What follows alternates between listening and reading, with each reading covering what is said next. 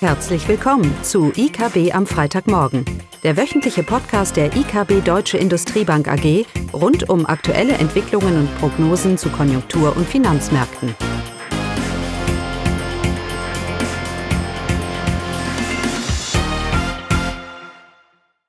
Willkommen zu IKB am Freitagmorgen. Heute mit Klaus und Caroline.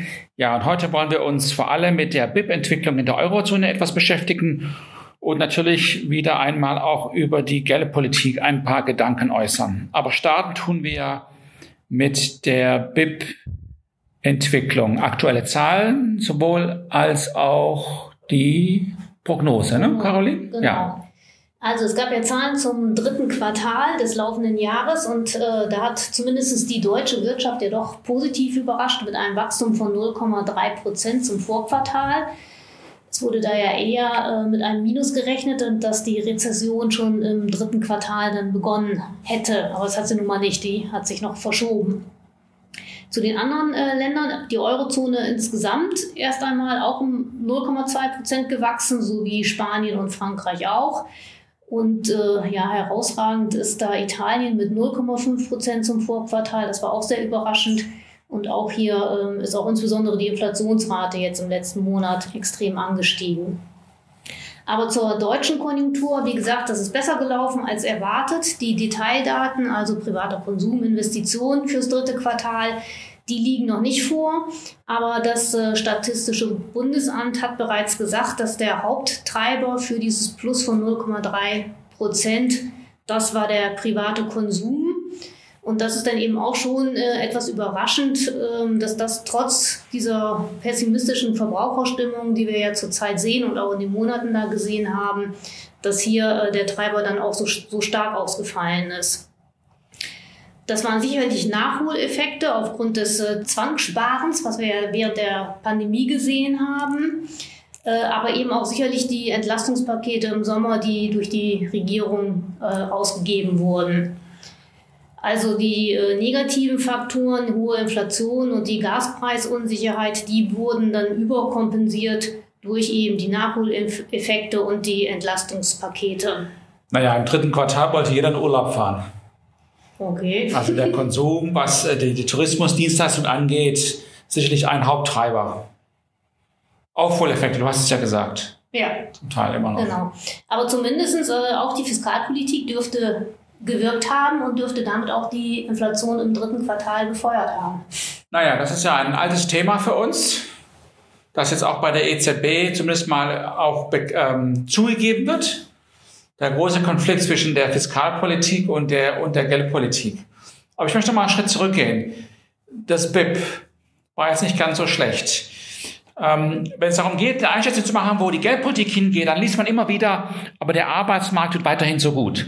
Wir haben eine Arbeitslosenquote in den USA von dreieinhalb Prozent. Das ist im historischen Vergleich extrem niedrig und wir haben auch in der Eurozone eine Arbeitslosenquote von 6,6 Prozent.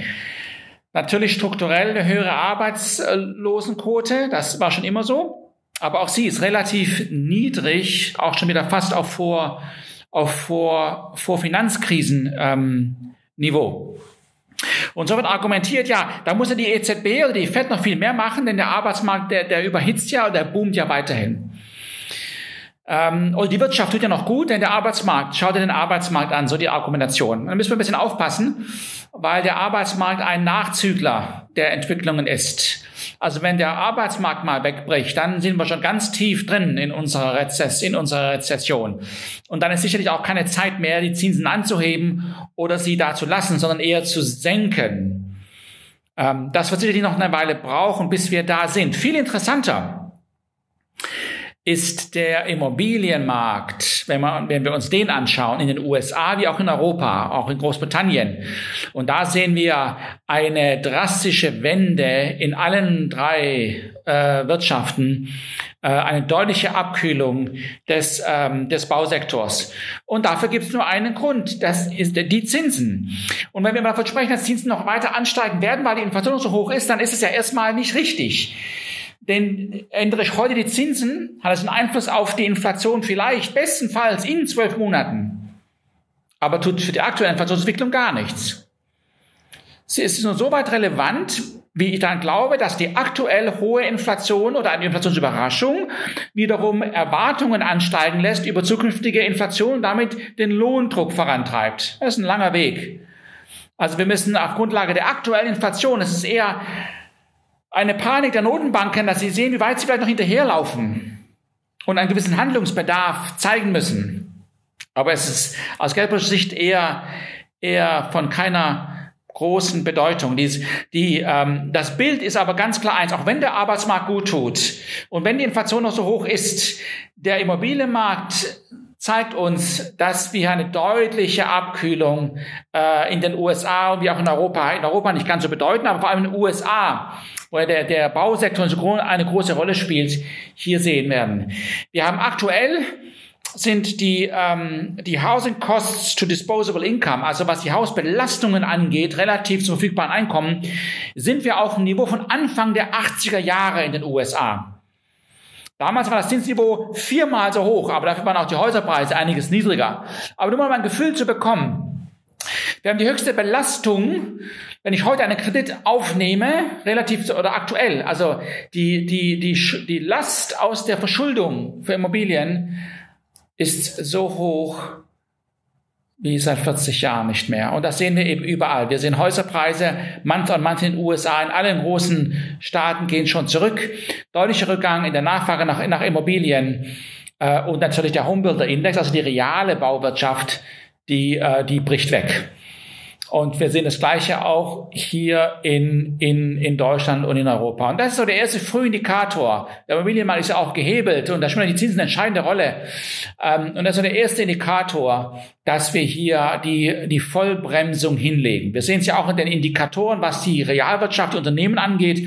Die Erwartungskomponente drückt sich da auch deutlich ein wo immer wir hinschauen und wo immer Indikatoren ein bisschen nach vorne schauen, sei es PMI, sei es IFO, sei es die Häusermarktentwicklung, Bauwirtschaft und so weiter, wo immer man etwas nach vorne schaut, da trübt sich das Bild doch deutlich ein. Und auch die, ähm, die Automobilindustrie, die sich ja noch sonnt in der guten Auftragslage, auch da wird sich das Bild relativ schnell drehen. Bei den Zinsanstiegen, die wir sehen, das sind ja einmalig, ich meine, wir haben die Situation in Deutschland, dass sich die, die Zinslast auf eine Immobilie fast vervierfacht hat. Wir kommen von 0,9, 0,9, zehn Jahre Immobilienfinanzierung gab es mal einen Zeitpunkt. Mhm. Liegen wir jetzt bei über dreieinhalb Prozent. Eine Vervierfachung. Und das Gleiche gilt für die Automobilindustrie, beziehungsweise die Nachfrage. Vor allem in Amerika ist es ja alles auf Kredit, aber auch in Europa. Und dieses, und das wird greifen. Das sehen wir ja noch gar nicht. Auch in der Realwirtschaft nicht. Die aktuelle Lage ist noch gar nicht mal so schlecht, aber wir müssen ja nach vorne schauen. Und nochmal, der Arbeitsmarkt gibt mir ein falsches Indiz. Ein a false sense of security, was es mir gibt. Ähm, wenn der gedreht hat, wenn der sich wegbricht, dann ist es Zeit, die Zinsen schon wieder zu senken. Was wir übrigens glauben, dass die Fed tun wird Ende nächsten Jahres. Aber wir haben gesehen, die Notenbanken, alle drei, die Fed, die Bank of England und die EZB haben mit 0,75 ihre Zinsen angehoben. Das ist ja inzwischen Zeit bekannt. Wir liegen jetzt in den USA bei 4% obere Fed-Funds-Grenze.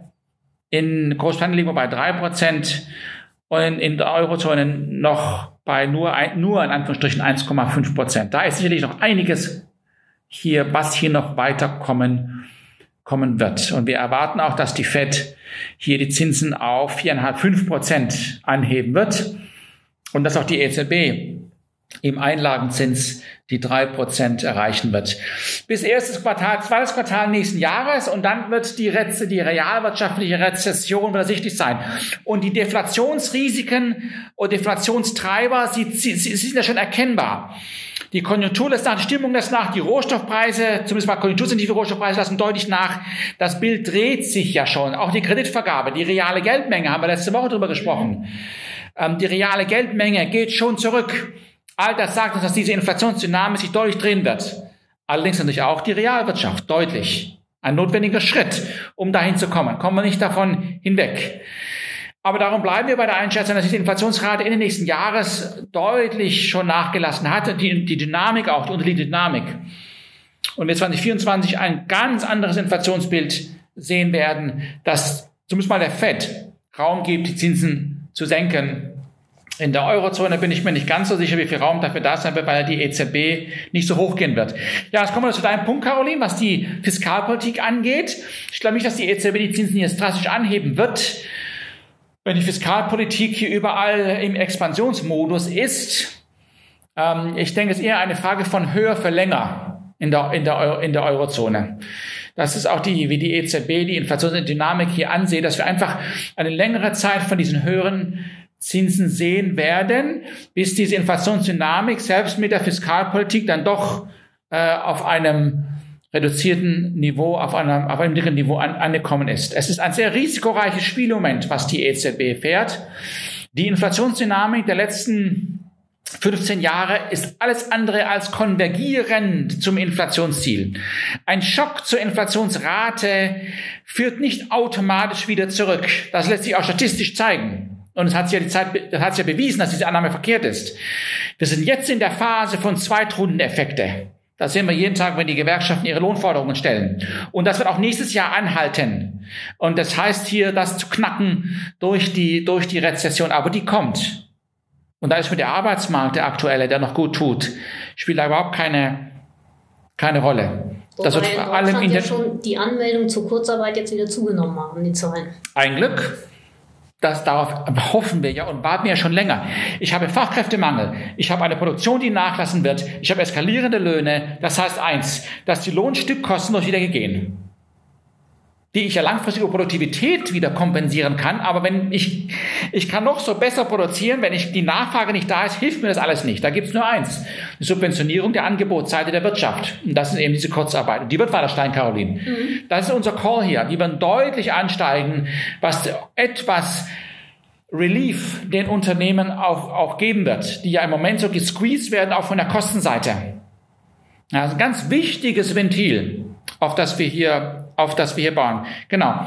Von daher, der Arbeitsmarkt ist hier als Frühindikator als, oder als Indikator, was die Geldpolitik machen wird, sollte man jetzt nicht über, ähm, überbetonen. Wir gehen weiterhin davon aus, dass diese deutsche Wirtschaft und auch die Weltwirtschaft, weil wir eben diesen synchrone geldpolitische Straffung haben und damit auch einen synchronischen Abschwung haben in der Konjunktur der weltweiten, dass das greifen wird. Und dementsprechend ist unsere BIP-Prognose für das nächste Jahr bei minus 0,5. Dieses Jahr ist durch.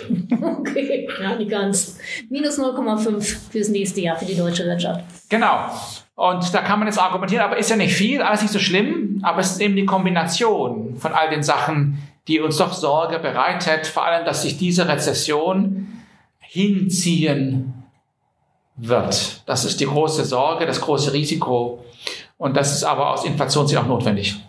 Gut, alles gesagt. Dann schönes Wochenende. Ja. Tschüss. Das war das wöchentliche IKB am Freitagmorgen. Sie wollen immer über neue Ausgaben informiert bleiben? Dann direkt den Podcast abonnieren. Oder besuchen Sie uns unter www.ikb-blog.de slash podcast.